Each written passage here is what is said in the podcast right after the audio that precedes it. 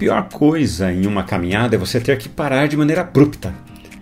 O ritmo é quebrado e para voltar leva um tempo precioso. Esse tipo de experiência que nos faz perder o ritmo geralmente é baseado em algo violento, um susto ou uma ameaça. Mas não quebre o seu ritmo. Continue caminhando. Vamos caminhar juntos? O pecado é essa força estranha que se opõe a Deus e à vida.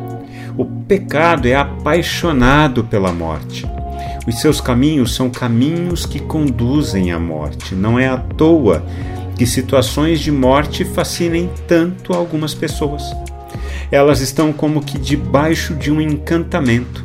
Vivem as suas vidas como se não fossem morrer nunca, porque na verdade estão flertando com a morte.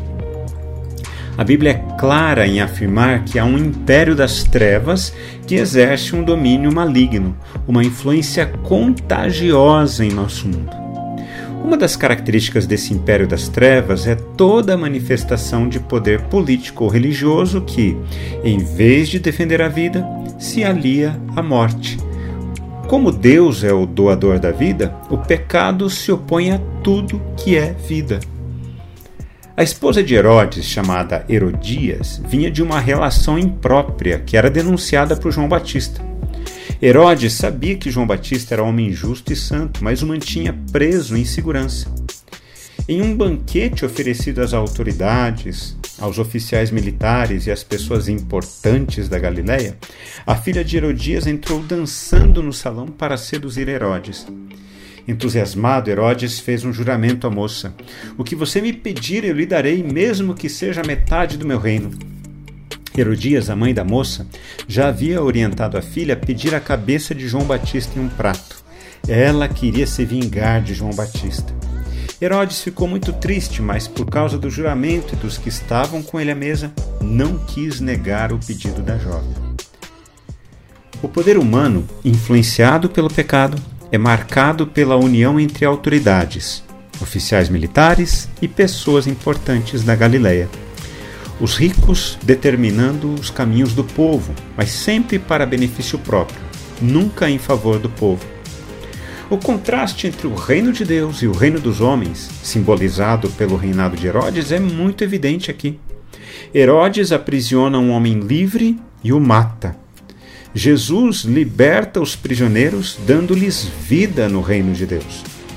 No reino de Herodes, a autoridade é exercida em benefício pessoal.